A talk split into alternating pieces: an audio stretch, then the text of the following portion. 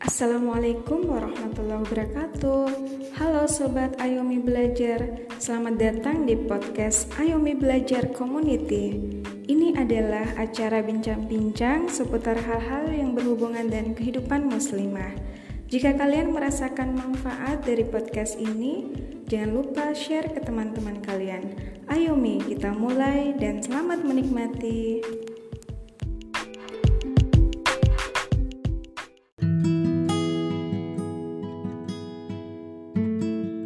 Bismillahirrahmanirrahim. Assalamualaikum warahmatullahi wabarakatuh.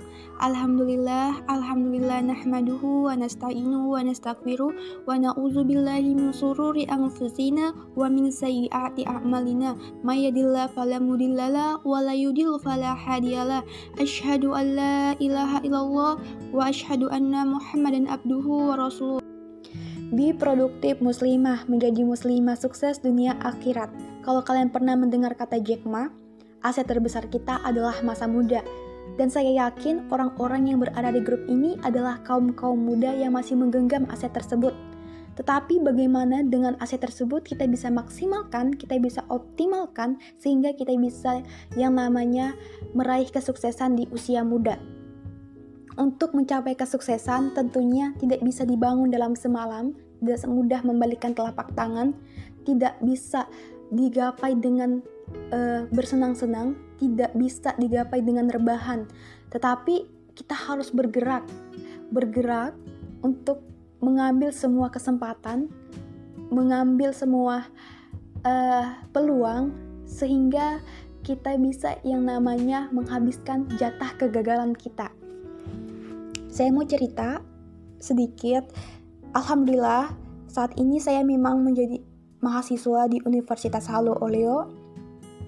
Saya juga bekerja social media officer di Twin Star di Kendari dan bekerja online di Scholars Official sebagai leader social media manager Departemen Info dan saya juga alhamdulillahnya mengajar ngaji. Tetapi selain kuliah dan bekerja, saya juga masih aktif berorganisasi sebagai eh sekretaris bidang MPM Al-Miskat dan Ketua Komisi 2 di DPM FMIPA UHO. Dari semua kegiatan saya, tentunya bukanlah hal yang mudah untuk saya lakukan karena memang saya juga sekarang sedang menyusun tugas akhir proposal, tetapi itu bukan berarti kita tidak bisa melakukannya, teman-teman. Karena bagi saya, ketika saya menjadi mahasiswa, itu adalah kesempatan bagi saya untuk mengenal dunia lebih luas lagi. Ketika saya menjadi mahasiswa, di situ ajang kesempatan bagi saya untuk mencoba segala hal.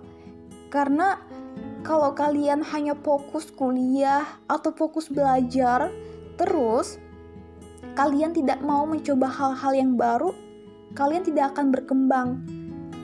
Padahal di luar sana masih banyak pengalaman yang harusnya kalian bisa coba, tetapi karena kalian uh, hanya ingin bersantai, hanya ingin uh, berleha-leha, akhirnya kalian hanya bisa stuck sampai di situ saja.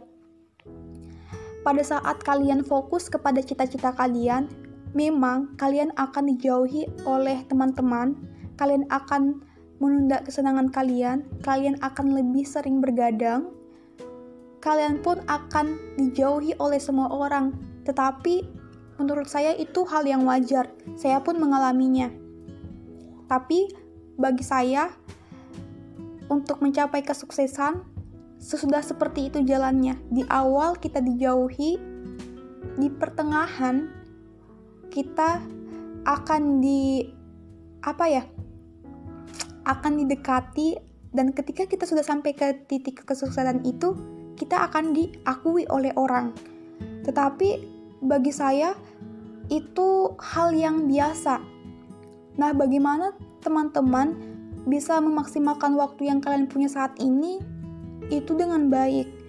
Apa pun yang kita lakukan tentunya harus bernilai ibadah karena tujuan kita di dunia ini adalah beribadah dan mencari ridha Allah. Tapi yang terpenting adalah waktu yang kita gunakan itu selama di dunia kita gunakan untuk apa sih? Apakah waktu kita yang kita miliki itu bermanfaat atau tidak? Dan ketika kalian mempunyai kesibukan, perbanyaklah bersyukur. Karena dari kesibukan itu kalian akan dijauhi oleh hal-hal atau perkara yang buruk sehingga kalian tidak melakukan perbuatan dosa seperti itu. Memang kita manusia tidak lepas dari yang namanya khilaf dan dosa, tetapi peluang-peluang buruk itu terjadi ketika kita tidak mempunyai kesibukan sehingga tidak ada pilihan lain kita melakukan tersebut. Melakukan hal tersebut. Itu menurut saya. Kita sebagai muslimah sering kali dibatasi oleh anggapan-anggapan wanita itu nggak boleh sekolah tinggi-tinggi, wanita itu nggak boleh banyak aktivitas.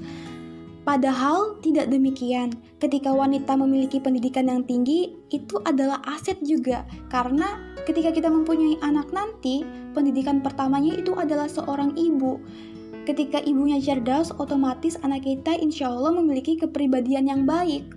Nah, Saran saya untuk adik-adik, jangan pernah batasi langkah kalian untuk keluar dari zona kalian karena ketika kalian ragu, ketika kalian takut dan membatasi diri kalian, kalian tidak akan berkembang. Kalian harus tanamkan, saya bisa, saya pasti bisa. Ingat, sekarang adalah dunia digital. Jadi, harus perbanyak belajar, harus perbanyak membaca jika tidak ingin ketinggalan. Adanya teknologi saat ini menuntut kita kita harus bisa belajar dengan cekatan. Kita harus bisa belajar beradaptasi. Karena teknologi tidak akan menunggu kita sampai kita bisa, tetapi teknologi akan berkembang terus. Kitalah yang berusaha beradaptasi di dalamnya. Ketika kalian diberikan kesempatan, kalian harus bisa memaksimalkannya. Soal belajar, soal belakangan. Tetapi kalau kita berani untuk mengambilnya, sekalipun kita tidak tahu, otomatis kita akan banyak belajar dari hal tersebut. Dan menurut saya, saat ini kurangi yang namanya bersenang-senang. Karena apa? Gak apa-apa. Hari ini kita susah terlebih dahulu kita berjuang untuk masa depan kita, kita batasi kegiatan kita untuk berfoya-foya, nongkrong-nongkrong, karena sudah seperti itu konsekuensinya. Ketika kita menghabiskan waktu kita untuk nongkrong, untuk hal-hal yang tidak bermanfaat, tidak akan membuahkan hasil untuk masa depan kita. Ketika kita mudah bermalas-malasan, maka tunggulah di hari tua kita akan menyesal. Tetapi ketika hari ini kita bersemangat, kita berjuang, insya Allah masa tua kita akan terjamin seperti itu. Kita di sini adalah harapan dari orang tua kita. Orang tua kita menyekolahkan kita, tentunya mereka inginkan kita adalah uh, anak yang bisa mengangkat derajat kedua orang tua.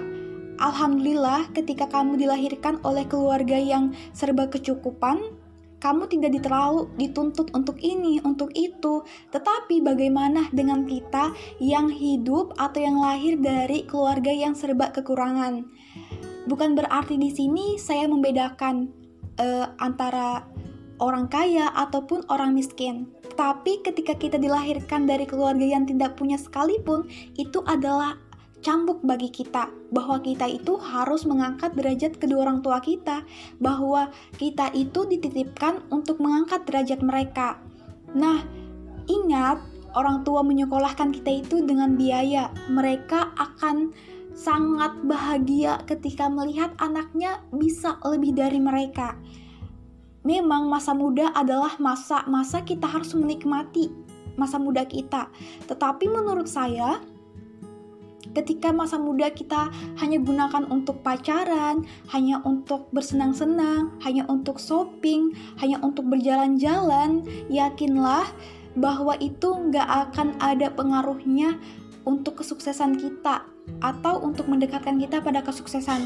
Malahan itu adalah hal penghambat dari kita. Ketika kita mempunyai suatu urusan, selalu libatkan Tuhan, selalu libatkan Allah, karena kita hanya bisa merencanakan, Tuhan yang menentukan. Jadi berusahalah sekuat mungkin Mungkin hari ini kita belum melihat apa yang kita cita-citakan, apa yang sedang kita usahakan, tetapi yakinlah kita sedang menuju ke sana. Tuhan akan memudahkan langkah kita ketika kita berbakti kepada kedua orang tua, ketika apa pun yang kita lakukan itu untuk kebaikan untuk kebaikan apa ya? Untuk kebaikan kita semua seperti itu. Mulai dari sekarang, list aja apa impian-impian kita, apa yang ingin kita capai dalam lima tahun ke depan, dalam satu tahun ke depan, dan realisasikan bahwa impian-impian itu akan kita wujudkan dalam waktu yang sangat dekat. Gak apa-apa, hari ini kita bermimpi sambil berjalan, sambil kita belajar, dan kita harus tahu apa skala prioritas kita, apa yang mesti kita dahulukan. Meskipun kita banyak aktivitas, meskipun kita kuliah, meskipun kita sekolah, tetapi ingat, kita diamanahi orang tua itu untuk sekolah, jadi jangan pernah menomorduakan yang namanya sekolah dan jangan juga pernah menomorduakan yang namanya Tuhan. Dan menurut saya, ketika kita mencapai ridhonya Allah, kita pun akan dipermudah oleh urusan-urusan dunia kita. Jadi, uh, dahulukan Tuhan, dahulukan uh, apa yang orang tua inginkan seperti kita diamanahi untuk kuliah ya kuliah baik-baik. Kita diamanahi sekolah sekolah baik-baik. Tetapi jangan batasi diri kalian untuk terus berkembang bahwa kalian itu bisa loh sebenarnya. Hanya kadang yang menjadi penghambat itu diri kita rasa takut kita untuk mencoba hal-hal yang baru. Karena kita tanamkan di diri kita bahwa kita adalah orang yang tidak bisa.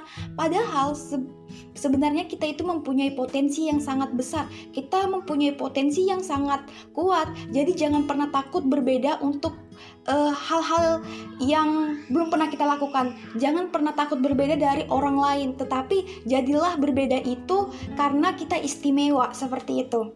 Pesan saya untuk kita semua, keraskan usaha dan langitkan doa. Karena setiap doa yang kita langitkan tidak akan pernah kembali dalam keadaan kosong. Biarkan usaha-usaha kita yang membuat kita kuat dan doa-doa kita yang melangitkan segala cita-cita kita. Nah, jangan pernah minder ketika kita tidak mempunyai privilege dari keluarga yang bagus, ketika kita lahir dari keluarga yang sederhana, ketika kita bukan siapa-siapa, hari ini adalah bahan evaluasi bagi kita bahwa kita harus lebih baik dari hari-hari kemarin bahwa kita adalah anak yang dititipkan Tuhan untuk mengangkat derajat keluarga kita. Dan saya harapkan sama-sama yaitu jangan pernah lupakan apa pun aktivitas kita, selalu libatkan Tuhan, selalu meminta ridho kedua orang tua, karena dari situ Tuhan akan memudahkan jalan kita. Dan satu lagi pesan saya untuk kita semua, kita tidak tahu hari ini atau esok kita akan meninggal. Jadi, ketika kita sudah mulai lelah dengan aktivitas kita, ketika kita sudah mulai lelah dengan apa pun itu, ingatlah tugas kita adalah untuk beribadah di dunia ini. Selagi kita masih punya waktu, manfaatkan itu dengan baik-baik, karena kita akan menuju kehidupan yang lebih kekal seperti itu. Mungkin dari saya cukup sekian. Wabillahi taufiq wa hidayah. Wassalamualaikum warahmatullahi wabarakatuh.